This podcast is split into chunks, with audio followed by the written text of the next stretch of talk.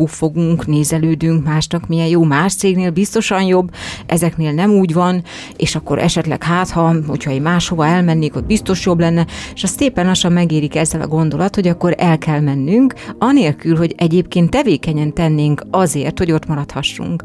Élet, munka, kapcsolatok. Hétköznapi gondolatok kihangosítva, két pszichológustól és HR szakembertől. Nagy Nórával, Rádi Eszterrel. Ez a Kihangosítva Podcast, hogy hangot adjunk az érzéseidnek.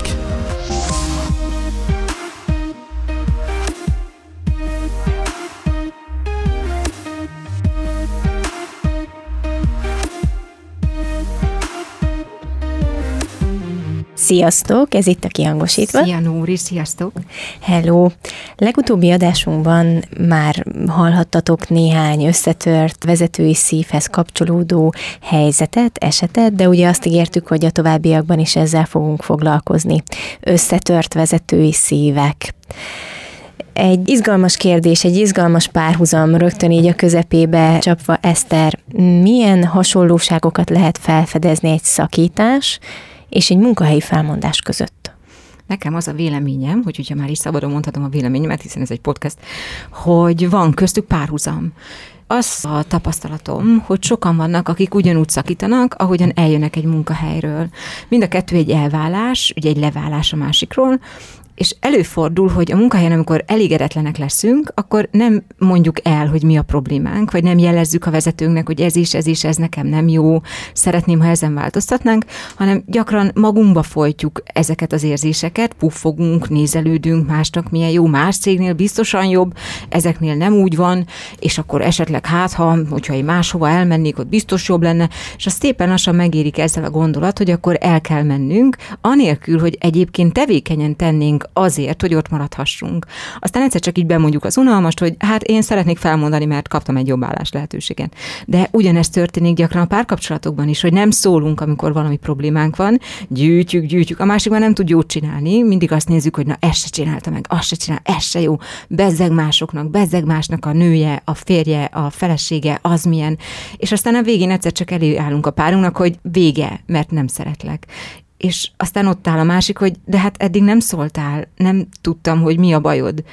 És azt gondolom, hogy ebbe lehet valami párhuzam, hogy vannak emberek, akiknek, hogyha problémáik vannak, akkor elkezdenek ezen dolgozni az adott kapcsolatban, felvállalják, beszélnek róla, és vannak emberek, akik ilyenkor magukba folytják, magukba próbálják megoldani a társas kapcsolataiknak a problémáit, de hát önmagamban nem oldhatok meg egy kapcsolatot. Egy, egy társasági dolgot. Így van, és egyébként ugye köztünk is volt már olyan helyzet, amikor így tökre együtt kellett megbeszélnünk valamit. És Igen. nekem az annyira tetszett, amit akkor csináltál, hogy így pontokba szedted, hogy miről beszéljünk, hogy neked mi volt, ami téma, és amit jó lenne, hogy, hogyha együtt átbeszélnénk, úgyhogy azt gondolom, hogy ez például egy nagyon jó módszer volt. Elmondhatnád, hogy hogy működött. Hát nyilvánvalóan érzékeltünk mi is egy feszültséget, ami az adott helyzetből jött, ott volt eltérés a gondolkodásban, abban, hogy hogy láttuk az adott helyzetet, és egyébként nagyon sok érzelmi dolog is volt benne. Én legalábbis így éltem meg a helyzetet, Eszter. Ezeket Egyébként látjuk mind szakításban, tehát az abszolút érzelmi döntés is, amellett, hogy fejben is döntünk, és a munkahelyeken való felmondás is nem tehetünk úgy, mint hogyha nem lenne benne érzelem, vagy nem lenne kötődés, vagy nem. Ne lenne legalább egy stresszfaktor, ami érzéseket vált ki. Hogy is van a mondás, hogy egy céget választunk, egy vezetőt hagyunk el? Igen, ez majd egy másik érdekes vonal lehet ebben, hogy ez hogy is van az, hogy a vezetőt elhagyjuk. És akkor mi azt csináltuk, hogy a saját példánkhoz visszatérve, hogy hát így kipakoltuk azért az asztalra, hogy mit látunk, meg hogy hogyan éljük ezt meg, és én egy ilyen struktúrált szemléletű ember vagyok, úgyhogy még ilyen kis listát is írtam, hogy én ezt meg ezt láttam, hogy ezt meg ezt szeretem Eszterben, hogy azért szeretek vele dolgozni, mert, mert azért jó veled együttműködni, mert így azt gondolom, hogy ebbe az irányba fogunk haladni azért, hogy, és hogy én ezeket a lehetőségeket látom, és én így vagyok ebben, is.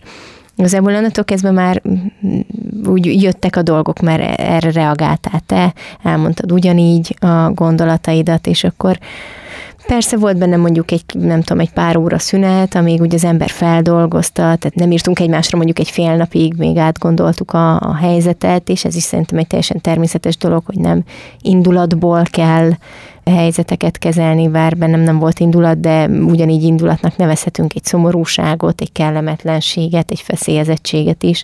Nem biztos, hogy abban az adott momentumban tudjuk kezelni. De ez csak egy kis kitérő, hogy hogyan kezelhetünk akár ilyen érzelmileg megterhelt vagy konfliktusos Igen, helyzeteket. Igen, szerintem maradhatunk egy pillanatra itt, mert eszembe jutott, hogy szerinted lehet-e mondjuk, vagy érdemes-e a vezetőnknek pontokba szedve összeírni, hogy mi az, amit szeretünk az együttműködésben, mi az, ami jól megy ezen a munka munkahelyen, vagy a munkánk során, és mondjuk mi az, amin szeretném, hogy hogyha változtatnánk, és amiről jó lenne, ha beszélnénk, hogy kezdeményezhet-e mondjuk egy munkavállaló egy ilyen beszélgetést a vezetővel, vagy sarokba ülve, morzsolgatva valami kukoricát, így gondolkozni, hogy hát mikor veszi már észre, hogy csúnyán néztem rá az értekezleten. Uh-huh. Én erre szoktam biztatni az embereket. Én nagyon határozottan képviselem azt az álláspontot, hogy a vezetőknek is szüksége van visszajelzésre. Mert ők is milyen, munkát, milyen? igen, munkát végeznek, emberek, hatással vagyunk egymásra, és szerintem az a világ már elmúlt, hogy a vezető ott ül fenn egy ilyen izén, igen, az elefántcsont ülőkéjén, és akkor, és akkor hozzá nem szólunk, mert ő vezető. Aki így gondolkodik, az nyilván egy másik világban él, szerintem ez a mai világban már nem helytálló, és én erre biztatom az embereket, de nagyon nehéz átlépni ezt a réges-régi, még az is lehet, hogy ősi hozott szokást, hogy hát a vezetőhöz. Viszont mert sok munkahely, meg sok vezető meg tudja teremteni azt a légkört, hogy ez beleférjen. És én szoktam erre biztatni vezetőt is, munkatársat is, hogy oké, okay, mert hogy sokszor ott ülnek, hogy itt van ez a probléma, és én nem tudom, hogy mit mondjak neki. És ez valóban van olyan helyzet, amikor ott van, és nem tudod, hogy mit. Az egyik kolléganőm nagyon pragmatikus ember szokta mondani, így meghallgatja a vezetőt háresként, és hát ezt és, és ez milyen érdekes, mert tényleg az emberek nem gondolnak bele, hogy vajon el, vagy hát belegondolnak, csak nem hisszük el, hogy vajon elmondhatjuk-e. És ezen segít, hogyha ilyen kis segítő kérdésekkel, kis struktúrával ülünk le, mert ugye egy érzelmileg vezérelt helyzetben van az az érzés, biztos te is megérted már hallgató, hogy ott ültél, és annyira elöntöttek az érzések, hogy nem tudtad elmondani, amit egyébként akartál. És ilyenkor olyan jó, hogyha van egy nem abban az érzelmi állapotban, kognitív állapotban összeszedett kis listád, amivel tudsz menni. Igen, volt a, lesz ez még így se, Jack Nicholsonnál, uh-huh. és akkor ott is volt egy ilyen érzelmileg megterhelő helyzet, és akkor a menedzsernő elővette sírás közben, azt mondja, várj, felírtam mindent, és akkor elővette egy kis kártyát, és akkor az első kártyán az volt, hogy nincs több pénzed, és akkor így mindent elmondott, de mondta, hogy neki ugye azért kellett, hogy készüljön erre a nehéz helyzetre, ami érzelmileg őt biztos meg fogja terhelni, és nem biztos, hogy úgy el tudná mondani, amit szeretne, mint ahogy egyébként külön magának elpróbált. Úgyhogy én azt gondolom, ahogy így elmondtad, az jutott eszembe, hogy van egy ilyen, hogy, hogy lehet-e ilyen, hogy korrekt szakítás, vagy korrekt felmondás. Tehát szerintem a korrekt szakítás az mindenképpen az, hogy, hogyha mind a két fél bizonyos kereteken belül lehetőséget ad a másiknak a szakítás feldolgozására, vagy legalábbis annak a megbeszélésére, hogy mi történt kettejük között, vagy mi vezetett idáig. Ez nem kell, hogy minden héten ismétlődő közösülés legyen, vagy valamilyen fajta ilyen jellegű tevékenység, hanem hogy lehetőséget nyújtsunk a másiknak, hogy oké, okay, írjál levelet, oké, okay, üljünk le, és akkor ezt megbeszéltük. És ugyanígy a vezetőkkel is szerintem, hogy hogyha valamilyen problémánk van, vagy valamilyen dologgal nem vagyunk elégedettek, vagy érezzük már magunkban, hogy érik-érik a helyzet. És egyébként az is lehet, hogy ez nem is a vezető múlik, mert ő lehet, hogy nem is csinál semmit, csak én vagyok elégedetlen, és akkor azt olyan könnyű hárítani a felelősséget, hogy miatta megyek el és közben pedig az is lehet, hogy bármennyire is tetszik, bármennyire is jó itt, van bennem egy bugi, szeretnék újat kipróbálni, látom, hogy mások többet keresnek, és akkor én úgy gondolom, hogy tovább állnék. De hogy ezt nem lehet hárítani, hogy, hogy azért, mert a levezető ilyen meg ilyen. Tehát, hogy ez jó Igen, tehát ugye kutatásokról beszélünk, tehát a felmondási okok hátterében nagy részt ugye a vezetővel való viszonyál. Nem minden vezető egy matyóhimzés ez is igaz. És biztos, hogy nekik is fejlődni kell, és az emberi viszonyok nehezek, meg a gazdasági helyzet, meg minden. De hogy azt azért úgy érdemes végig gondolni, szerintem így munkavállalói fejjel is, hogy egyébként én is benne vagyok abban a helyzetben, hogy én mit váltok ki, hogy hatok arra az emberre, hogy hatok a közegemre, hogy vajon az én viselkedésem az hogyan néz ki kívülről.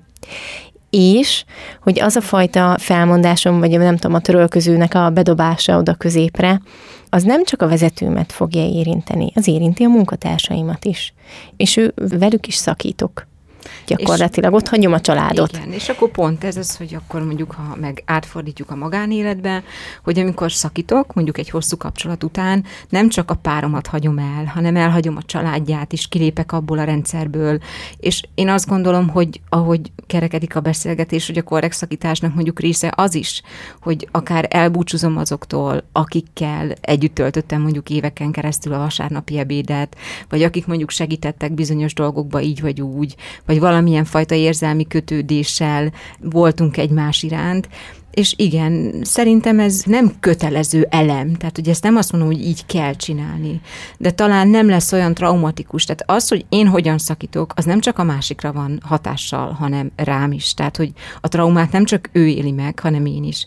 Ahogy elmegyek egy munkahelyről, az nem csak a többieknek nehéz, hanem nekem is utána, hogy magamra gondolok. Tehát erősen megmasszírozhatom az önbecsülésemet, vagy megdörzsikélhetem, hogyha mondjuk egy olyan helyzetet teremtek, amiben aztán a végén már mindenki örül, hogy már úristen, már csak menjen már. Igen, ezt egyébként én áresként szoktam tapasztalni, hogy az emberek nem feltétlenül őszinték önmagukkal. Bocsi, hogy ezt mondom, kedves hallgatók, de igen. Gyakran még valószínűleg mi sem. Tehát, hogy ez, ebbe azért munka van, hogy bevalljunk dolgokat, hogy kijelentsünk dolgokat.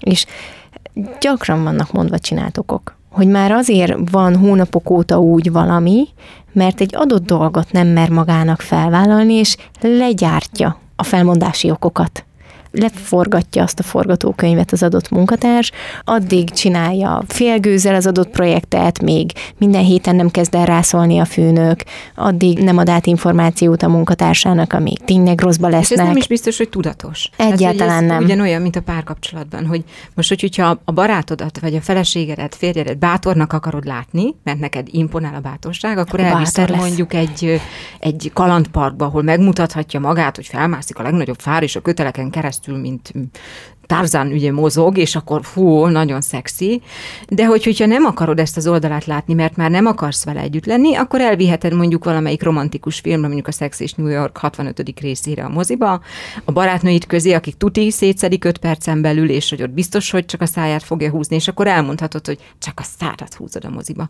Tehát, hogy ugyanez lehet, amit te most elmondtál a főnökkel is, hogy ha egy kicsit mindig én is torzítok a helyzeten, akkor ugye ő is mindig a torz helyzetre fog reagálni, miért nem csinálta, csináltad, miért nem? És aztán a végén tényleg kialakul az a helyzet, amiben aztán, hát itt a vége, ez nem jó sehogy se, de mennyivel egyszerűbb, önmagunkat ismerve, és akkor megint csak, amit szoktunk mondani a műsorban, hogy az önismeret milyen fontos, hogy megengedni magunknak azt, hogy én már ezt nem akarom, el szeretném engedni, és akkor tényleg itt tisztán neki menni mondjuk egy vezetői szív összetörésének, vagy éppen nem összetörésének, hanem egy vezető elhagyásának. Igen, és most nagyon kihegyeztük itt a, a helyzetet ugye a felmondásra, de azért a vezetői szív, ugye próbáljuk bizonyítani, hogy össze tud törni, azért sokféleképpen össze tud törni. Tehát egyrészt ez, hogyha felmondanak, van, akit megvisel, van, akit nem, van, akit mondjuk is, hogy ne viseljen meg, én is szoktam mondani háresként, ezzel most ne foglalkozz, ezt engedd el, jobb is így, bullshitek néha, de hogy megkönnyebbül tőle az ember, ezt én elismerem,